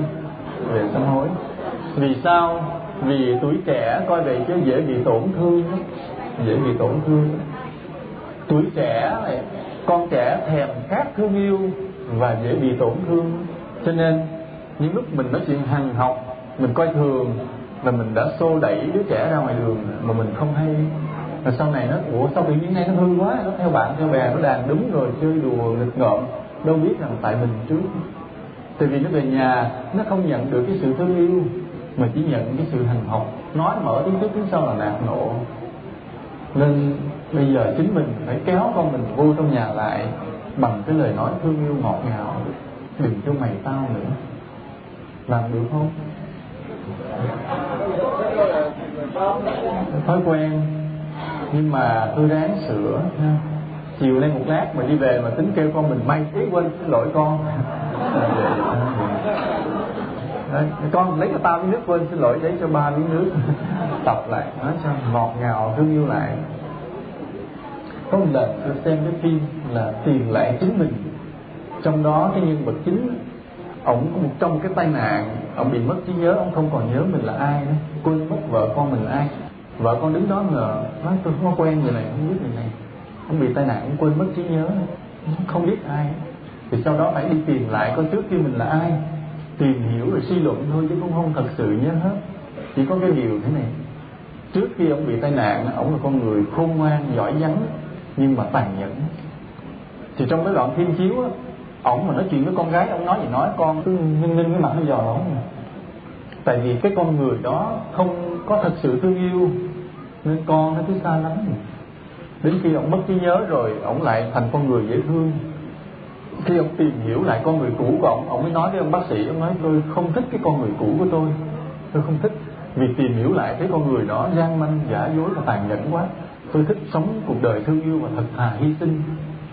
Thì cái đoạn phim sau á, chiếu á, thì thấy là con gái ông rất thương ông. Lúc nào cũng có bên cạnh giúp đỡ nâng đỡ cha mình hai cha con chơi đùa với nhau vậy. Thì đó là một cái đoạn thôi nhưng mà trong cuộc sống này nó là như vậy là chúng ta phải giữ con mình lại trong nhà bằng cái ngọt ngào thương yêu. Nhớ dù có những lúc chúng làm sai nhưng phải dè dặt đừng buông cái lời hằng học xô đẩy chúng ra ngoài là cái phương pháp, cái cách thức thứ nhất. Thì khi mà mình nói ngọt ngào, thương yêu như vậy, mình dễ nói chuyện đạo lắm. Dễ. Thì mình nói cái gì cũng con như thế này, mẹ như thế kia, cứ xưng hô. Nó thích lắng nghe mình nói chuyện, nó thích ở nhà bên cạnh mình. Nó không thích đi quy quần chơi với hàng xóm nữa. Thì lúc đó mình ngồi, mình có kể chuyện đạo, mình nói là ngày xưa, thời đó có một cô công chúa đi lạc vào trong rừng vân vân, mình kể chuyện gì nó ngồi cô nghe, thích hết trơn. Rồi từ từ mình nói chuyện nhân quả. Do cái nhân đó đã thành cái quả này, do nhân đó đã thành quả này, quả kia, vân vân. Khi mình nói như vậy thì con trẻ ngồi nghe được hết. Vì thích nghe mình nói, do thích nghe tiếng xưng kêu con đó. Tiếng con xưng mẹ nghe nó ngọt ngào thương yêu và ai cũng khát khao điều đó như vậy. Đó là cái biện pháp thứ nhất là lời nói ngọt ngào thương yêu giúp cho mình dễ nói giáo lý với con mình cái thứ hai là mình phải biết hòa đồng vui đùa với con trẻ. Đây là cái điều hơi khó.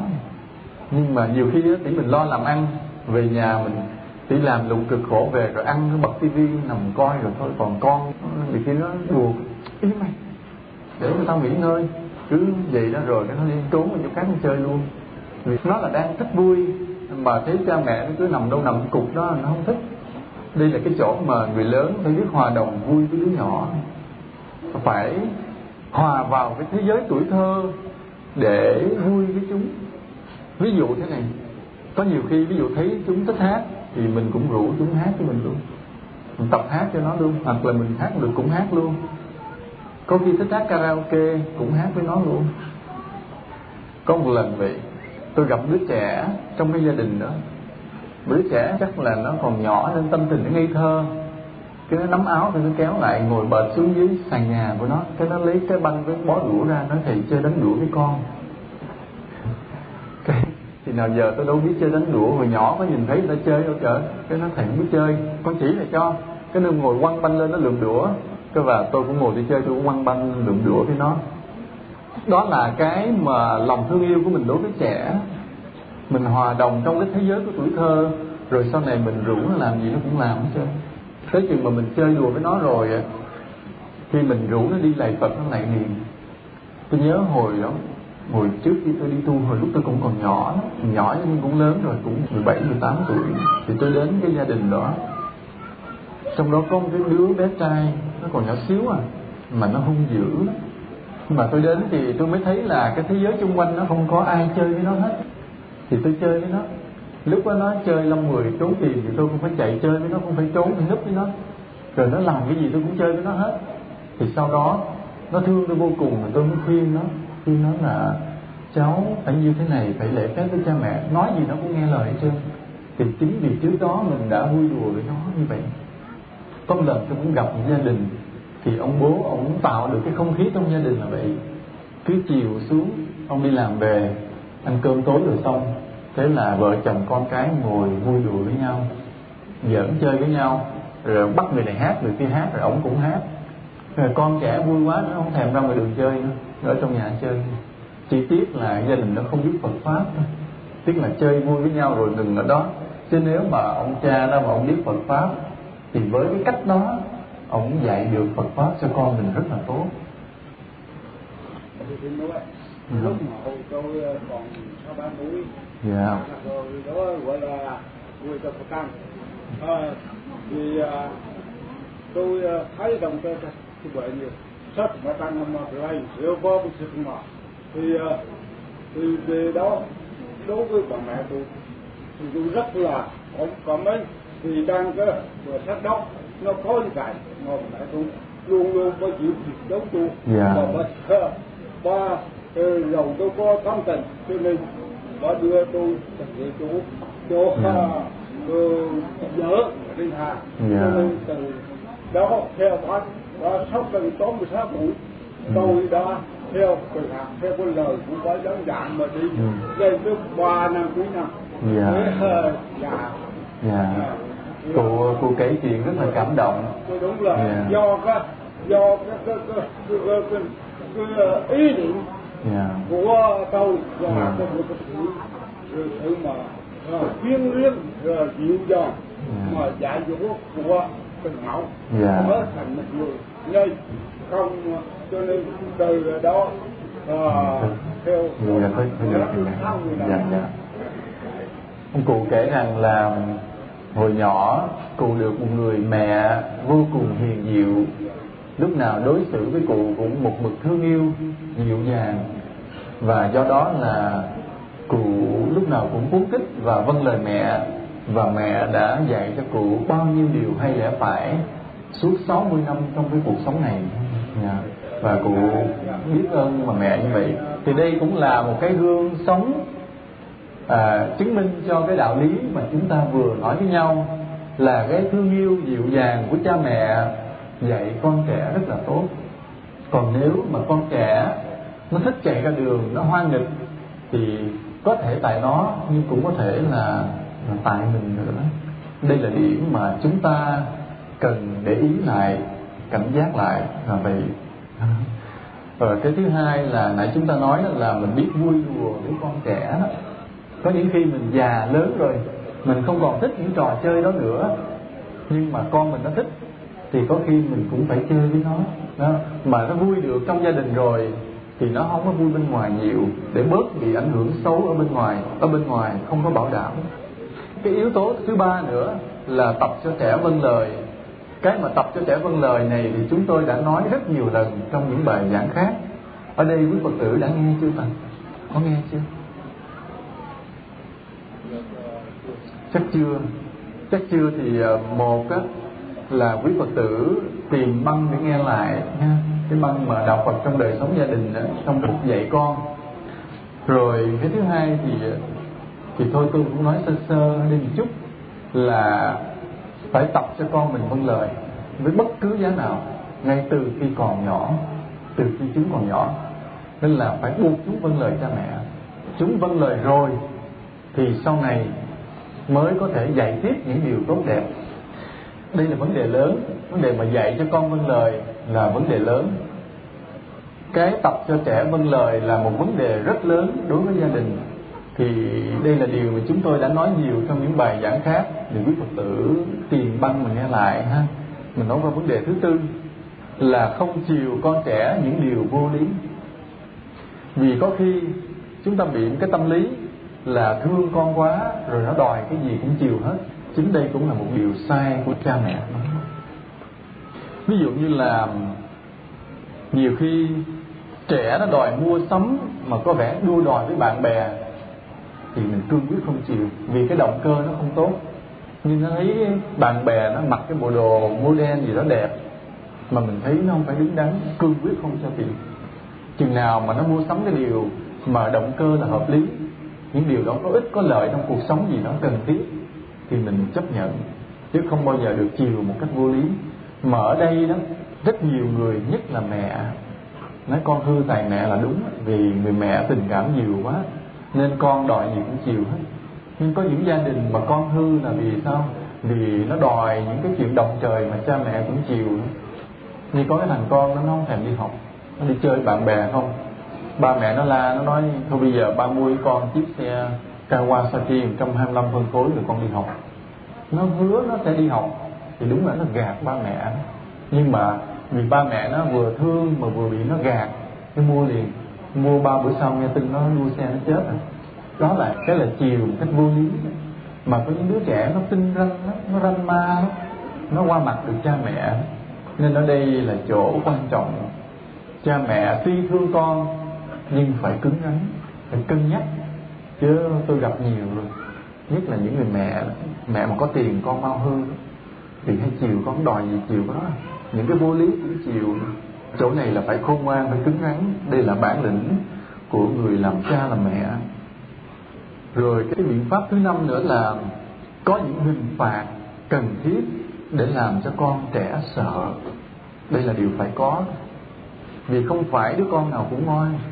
Có những lúc nó lầm lỗi và mình phải phạt. Mà khổ một điều là như chúng ta nói lúc nãy, chúng chưa có hiểu được cái điều trừu tượng. Ví dụ chúng làm cái điều sai, mình kêu vô mình ngồi mình giảng buổi, nó không hiểu nữa. Nó không hiểu. Ví dụ như là ừ, nó gặp người lớn, nó không chào. Hoặc là thấy ai để tiền cái nó lại nó rút mất tiêu, đi mua hàng nó ăn. Mình thấy như vậy, vô bắt đầu mình ngồi xuống mình giảng giảng như là nhân quả sai lầm là đạo đức không tốt, gia đình ta không có cái loại người đó. Con phải sống xứng đáng với ta. Nói hồi nó nghe nó hiểu gì. Mình nghe thì mình biết, chứ mà nó nghe nó không hiểu, nó còn nhỏ mà. thì lúc đó làm sao cho nó hiểu? Lúc đó làm sao? Bẩn cho nó mấy thôi nó chỉ hiểu một điều, là khi nó làm điều đó thì nó bị bị đau đớn, bị phạt. Chỉ hiểu vậy thôi, chứ nó không hiểu gì hết. Và nó biết điều đó là sai chừng nào nó lớn lên chút nữa đó, thì nó mới hiểu dần dần những cái điều mình dạy bằng lời nói. Chứ còn lúc nhỏ mà bằng lời nói không có kết quả, nên nhiều khi một cái hình phạt lại cần thiết hơn. Nhưng đừng đánh đau quá, nhưng mà điều quan trọng thế này là khi mình phạt mà nó vẫn biết rằng mình thương. Còn có những cha mẹ phạt mà nó nghĩ rằng cha mẹ ghét. Như con đứa trẻ này ba nó là cứ đi nhậu nhẹt về là đánh. Mà nhà có hai anh em trai thì nó nuôi trong đầu nó cái tư tưởng là sau này nó lớn lên chút xíu nữa. Nói với em nó, đủ sức mạnh rồi, hai anh em trai đủ sức mạnh, nó sẽ cột ba nó lại rồi giết ba nó chết đi. Bởi vì ngày nào cũng đánh nó thê thảm. Và nó chấm dứt tình thương yêu rồi, chỉ còn là sự thù hận trong lòng, ghê gớm như vậy. Đó là vấn đề quá đáng, nhưng bây giờ nhỏ hơn một chút là mình có đánh nó. Nhưng mà cái thương yêu không đủ thì vẫn làm cho nó xa cách mình một chút tuy nó có sợ, nhưng nó vẫn xa cách mình một chút. Sợ mà nhiều khi lẫn cái ghét. Còn thằng bé nãy mà tôi kể thì nó sợ mà nó lẫn cái thù ở trong. Còn nếu mức độ thấp hơn, mình làm nó sợ mà nó ghét luôn, là thất bại trong giáo dục. Phải làm sao nó sợ mà nó vẫn thương. Như là khi mình đánh đòn nó nó vẫn biết rằng mình thương nó. Mà do đâu mà được như vậy? Do đâu mình đánh nó mà nó vẫn biết mình thương? Là do hai điều thứ nhất là trong cuộc sống lúc nào mình cũng thương yêu dịu dàng với nó. Cái thứ, cái thứ hai là lúc mình đánh nó mà lời nói mình vẫn dịu dàng. Không kêu mày tao lúc đó. Chứ thường quý phật tử hãy đánh con này kêu mày tao thì đúng không? Đúng không? Quá đúng như thế cho nên cái lúc mà đánh con vẫn phải nói ngọt ngào mà vẫn đánh cương quyết. Cho nên nó sợ đòn roi mà nó vẫn biết rằng cha mẹ thương yêu nó, nên nó không có xa lánh cha mẹ. Đó là cái quan trọng. Còn mà không phạt cũng là cái dở. Bên tây phương nó có cái luật pháp không được đánh trẻ con. Thì đúng là trẻ con vậy nó hư hết. Nó cầm súng nó bắn xả vào người ta. Là vì không ai dạy nó được. Đánh nó cái nó cầm điện thoại kêu cảnh sát liền. Là cha mẹ bị nhốt liền. Cứ gọi là luật mà bảo vệ quyền trẻ em. Nên nó sai lầm nên tây phương coi về chứ nhiều giá trị, nhiều cái suy nghĩ của người tây phương, họ tập nó, mình đừng có bắt chước họ ừ.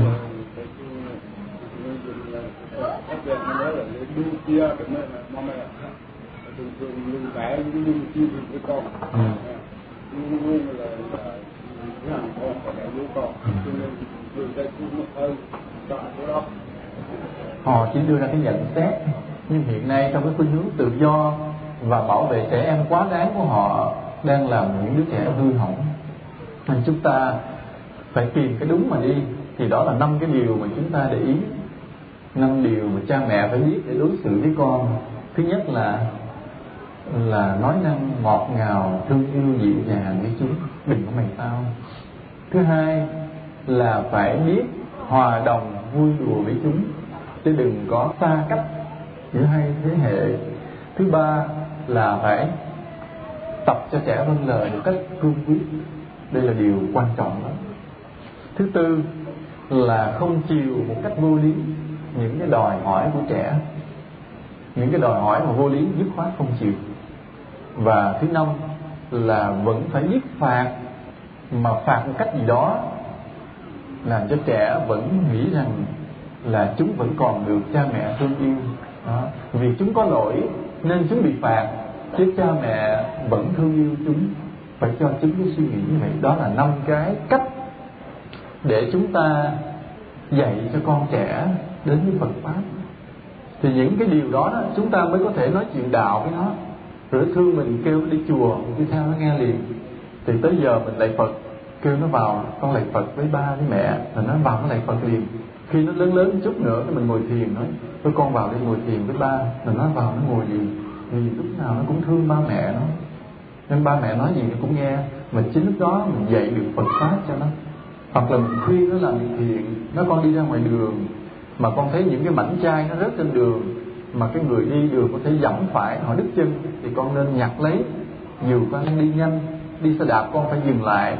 Con quay xe lại, con nhặt cái mảnh chai, cái gai đó con đem để vào một cái góc nào mà người ta không có đặt chân tới thì con để đó để tránh cho người sau mình dặn chúng như vậy, nói ngọt ngào như vậy thì chúng sẽ làm. Nha. Và nói rằng, dạy chúng rằng là con phải tin sâu nhân quả. Nghĩa là cái gì mình làm sẽ có cái quả báo, nên không bao giờ con được nói nặng, không bao giờ được hành hạ, ngược đãi, đánh đập người khác.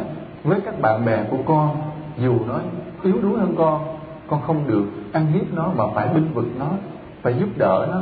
Nghĩa là trong cuộc sống này, cái người mà khỏe mạnh hơn phải giúp đỡ những người yếu đuối hơn. Là biết bao nhiêu cái lời giáo dục cao đẹp mình có thể dạy cho con mình khi mà mình đã làm cho nó thương yêu và tin tưởng mình bằng năm cái biện pháp đó.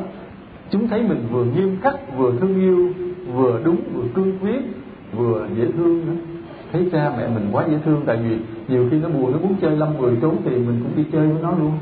Cũng được nữa thì với những cái niềm tin đó, mình dạy biết bao nhiêu điều Phật pháp cho nó. Rồi có những lúc mình yếu, mình không đi chùa được.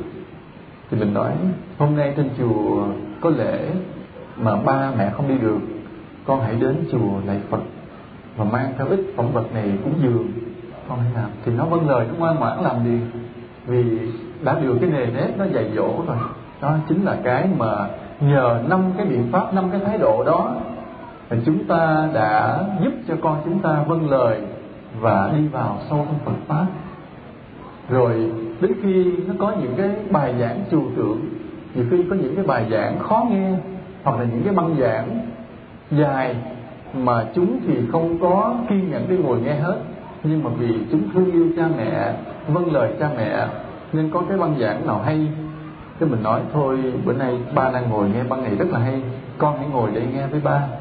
Thì chúng đến ngồi nghe vì vì cái lòng thương yêu cha mẹ mình. Đó. mà khi chúng nghe như vậy, mười chữ thì khi cũng nghe được ba bốn chữ, ba bốn câu, rồi cũng tốt được cho chúng. Đó. Cho nên mình thương yêu con trẻ là lo cho nó cái đạo đức và cái phước để dành mai sau, chứ đừng có phải là lo để lại một cái gia tài có nhiều bậc cha mẹ vậy cứ bận tâm là khi mình chết, phải cho con mình có cái nhà, có cái tài sản cho nó tự nó làm ăn. Nghĩ gì nó sai lầm lắm. Nó không có phước, nó đốt ngày một hết. Đánh bại bữa thua hết. Nhưng nếu nó có đạo đức, nó có phước, thì từ hai bàn tay trắng nó sẽ làm nên được tất cả. Nên thương con thật sự là thứ nhất cho con mình biết Phật pháp có đạo đức. Thứ hai, chỉ cho con mình cách làm phước đó, từng việc làm phước nho nhỏ nho nhỏ mình phải dạy cho nó tập cho nó làm phụ với nó làm. Từ từ để nó làm tránh mình chỉ đứng sau lưng mình phụ thôi. Đó là thương con mình đó. Chứ không phải là mình làm rồi nó không biết gì. Ví dụ như bây giờ cái nhà hàng xóm mà họ cất nhà lại thế mình kêu nó đi. Đứng đó kêu nó con đưa đinh. À, con mang cây là đây. Con phụ này phụ kia. Tập cho nó làm việc vì người khác mà không có cái lợi gì cho mình hết chính những điều đó là làm cho nó có phước về sau. Rồi khi lớn lên vậy, nó được cái nghề thì nó sẽ thường lấy cái nghề đó, nó làm phước nhiều hơn là nói là để làm kiếm tiền. Ví dụ như bây giờ nó là nghề giáo viên, thì khi lớn lên, nó thường hay dạy thêm cho trẻ không lấy tiền.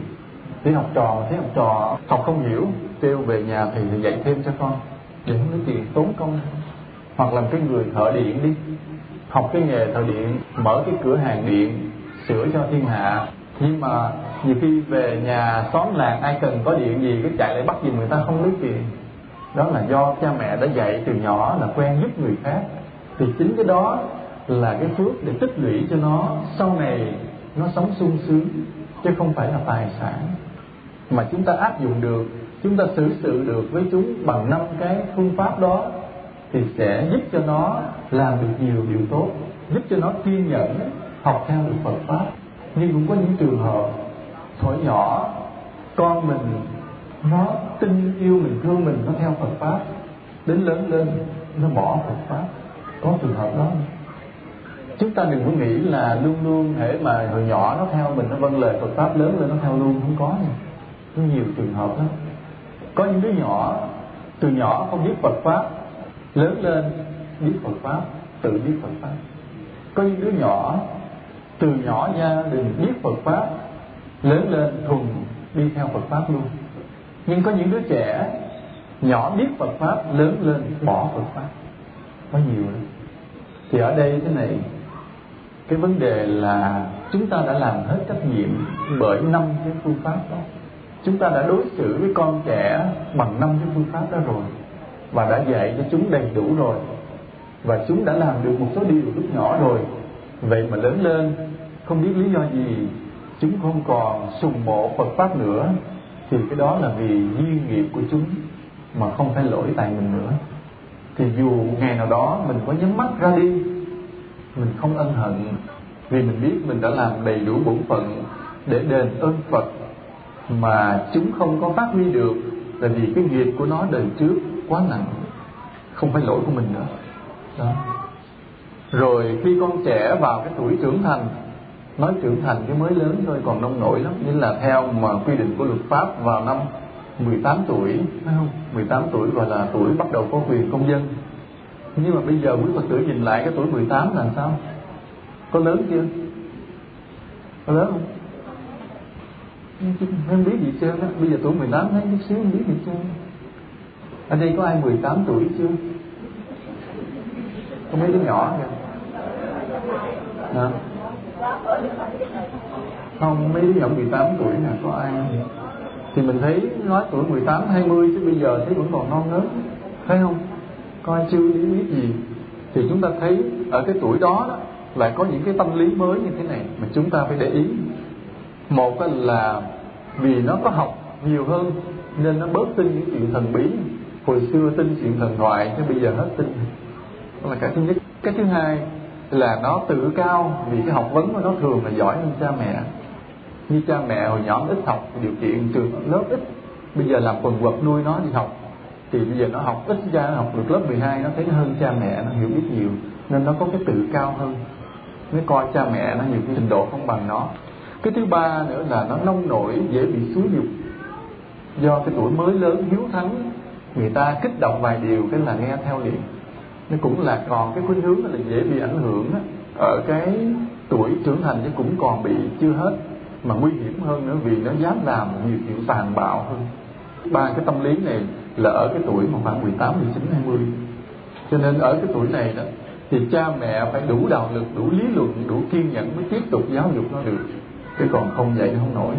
Đến cái tuổi này là thường là hết dạy nếu mà tuổi nhỏ năm sáu tuổi mình không dạy được mà để cho tới cái tuổi 18, 19, 20 là thường là hết dạy. Là vì nó thấy nó hơn cha mẹ nó rồi. Chỉ trừ trường hợp mà cha mẹ giỏi hơn nó thôi. Cha mẹ nó là bác sĩ kỹ sư giáo viên gì đó trình độ cao hơn nó thì còn có đủ lý luận đủ kiên nhẫn nói chuyện với nó.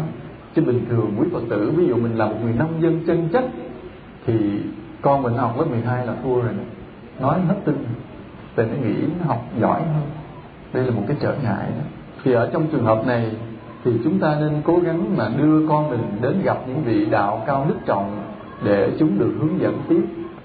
Là trước mình cũng cho nó đến chùa tham gia gia đình phật tử, nhưng mà lớn lên thì phải cần có những người có cái đầu cao hơn nó nhiều, nó mới phục. Nên phải tìm những vị đạo cao đức trọng tới lui thăm viếng, học hỏi, đưa chúng nó đến, bắt chúng nó đến đó dù sao lúc đó nó cũng còn lệ thuộc mình. Ha. nhưng cũng điều là chúng ta hy vọng là nhờ cái nền tảng từ lúc nhỏ mà con trẻ nó không đến nỗi lớn lên nó hư hỏng quá là nhờ từ hồi năm sáu tuổi mình đã chịu cực chịu khổ dạy dỗ cho nó. Nó như vậy. Còn khi mà nó lớn lên đến cái tuổi khoảng 18, 19, 20 đó mà nếu mình thấy là do cái công lao mình dạy dỗ từ nhỏ mà nó thuần thục thì lúc đó là lúc mình phải buộc nó làm nhiều việc từ thiện đó. hoặc là cho xã hội, hoặc là cho Phật pháp, nó lớn lên rồi thì bắt nó phải đi làm việc. Là giúp làng, giúp xóm, giúp chùa làm cho nhiều. Viết kinh viết sách cái gì phụ làm với quý thầy, quý cô để nó tăng trưởng cái duyên trong Phật pháp. Hoặc là làng xóm có chuyện gì cần thì ráng mà làm, tham gia những phong trào lợi ích như trồng cây gây rừng, hội chữ thập đỏ, vân vân. Những điều đó là phải nên khuyến khích con mình tham gia thêm khi mà cái tuổi nó vừa lớn. Vì cái tuổi đó mà nếu không có chuyện để làm tốt, bắt đầu làm bậy tuổi đó là bắt đầu tuổi trưởng thành. Những cái hoạt động về tính dục nó đang phát triển. Lúc đó nếu mình không có khuyến khích nó làm nhiều việc từ thiện trong môi trường tốt, nó theo bạn bè nó làm chuyện tầm bậy bạ liền. Đó là cái chỗ bước rẽ nguy hiểm của tuổi mới lớn, của tuổi dậy thì. Cả nam cả nữ đều phải hết sức là cẩn thận. Nên đây là phải cho nó làm việc nhiều theo cái tuổi mà sức khỏe nó đang tăng trưởng, nó làm việc nhiều. Ví dụ như là trẻ mà là giáo viên thì khuyến khích nó dạy thêm cho học sinh không lấy tiền. Nếu mà nó giỏi về lý tính thì kêu nó xử lý đánh máy văn bản Phật pháp giúp cho các chùa. Đó. Còn có cái nghề gì thì giúp cho láng giềng không cần thù lao. Đó. Còn nếu mà con trẻ mình đó có những người ưu tú mà phát tâm xuất gia thì thật là một cái niềm phước cho gia đình. Tức là nó vừa có đạo đức, nền tảng từ nhỏ, nó vừa học giỏi, mà lại phát tâm xuất gia, thì cái người này sẽ là những tăng sĩ ưu tú cho Phật pháp tương lai. Chúng ta thấy là trong chùa nhiều khi nhiều thầy nhiều cô quá, nhưng mà người giỏi cái tỷ lệ nó còn ít quá. Cho nên về sau là cần phải có cái sự gàn lọc lại. Cái người xuất gia phải hơi khó khăn khắc khe hơn một chút mà nếu gia đình chúng ta có một người con mà nó vừa ngoan ngoãn, đạo đức, học giỏi mà lại thích đi tu nữa, thì đúng là gia đình có phước lớn. Những người đó vào chùa sẽ làm được nhiều việc cho Phật pháp, cho chúng sinh, vừa học giỏi, vừa có đức hạnh. Từ đây về sau, chúng ta cần một lớp tăng sĩ mới ưu tú cho Phật pháp. Chứ còn mấy mươi năm qua, các chùa nhận người xuất gia dễ quá dễ quá chưa phải là những người ưu tú. Những người ưu tú phải là những người có đạo đức mà học giỏi. Thì người đó vào mới làm nên chuyện cho Phật pháp. Chứ chùa không phải là nơi để chúng ta lánh việc đời, mà chùa là nơi để chúng ta rèn luyện và phụng sự. Nên rất cần những người ưu tú xuất gia vào trong Phật pháp. Chứ còn những người thường thường phải để tu nhà. Ừ, tu làm cư sĩ được. Chừng nào mà người đã xuất sắc là hãy cho xuất gia để xây dựng Phật pháp. Thì chúng ta thấy là trong cái nhân quả coi thì cái cha mẹ sinh con, trời sinh tính, con mình nên đi hư cũng là những nhân quả đời trước. Đời trước mình dạy không kỹ, đời này nó trở lại, nó làm mình buồn khổ. Là cái nhân quả đời trước thì mình không chịu dạy. Còn nếu đời trước mình đã dạy nó đàng hoàng, thì đời này nó là đứa con ngoan làm cho mình vui lòng. Thì bây giờ mình phải lo cho những đời sau. Khi mình có con, có cái phải dạy cho nó ngoan ngoãn, đàng hoàng để những kiếp sau có gặp lại, đó là những đứa con ngoan, học giỏi, xuất sắc, được nhiều người khen ngợi và mình hãnh diện vui lòng, là cái nhân quả cho những đời sau. Nếu mà bây giờ quý phật tử không dạy, qua đời sau gặp lại những đứa con hư hỏng ráng mình chịu nó quậy mình chịu không nổi mà mình khéo dạy con đạo đức thì dòng dõi cũng phát triển. Và cái việc mà cha mẹ dạy con cũng là một cái bổn phận mà mình phải đóng góp cho xã hội. Xã hội mênh mông vậy, nhưng cần sự đóng góp của từng gia đình, từng gia đình. Làm sao trong mỗi gia đình đó đều sản xuất ra, đưa vào trong xã hội những người con tốt, làm thành những người công dân tốt, thì đất nước đó, xã hội đó thế giới đó mới phát triển được. Còn nếu ở trong các gia đình mà cứ đưa ra đứa nào là đưa ra một đứa quỷ, đứa ma không, thì thế giới này loạn lên hết cho nên chúng ta phải đóng góp cho thế giới. Những đứa con ngoan ngoãn hiền lành, đạo đức để giúp cho thế giới này được bình yên, được hòa bình. Và cũng là cái chuyện mà chúng ta phải đền ơn đối với chư Phật. Hôm nay chúng ta có vài ý kiến nói về việc mà giúp cho trẻ tin Phật như vậy cũng là hết giờ.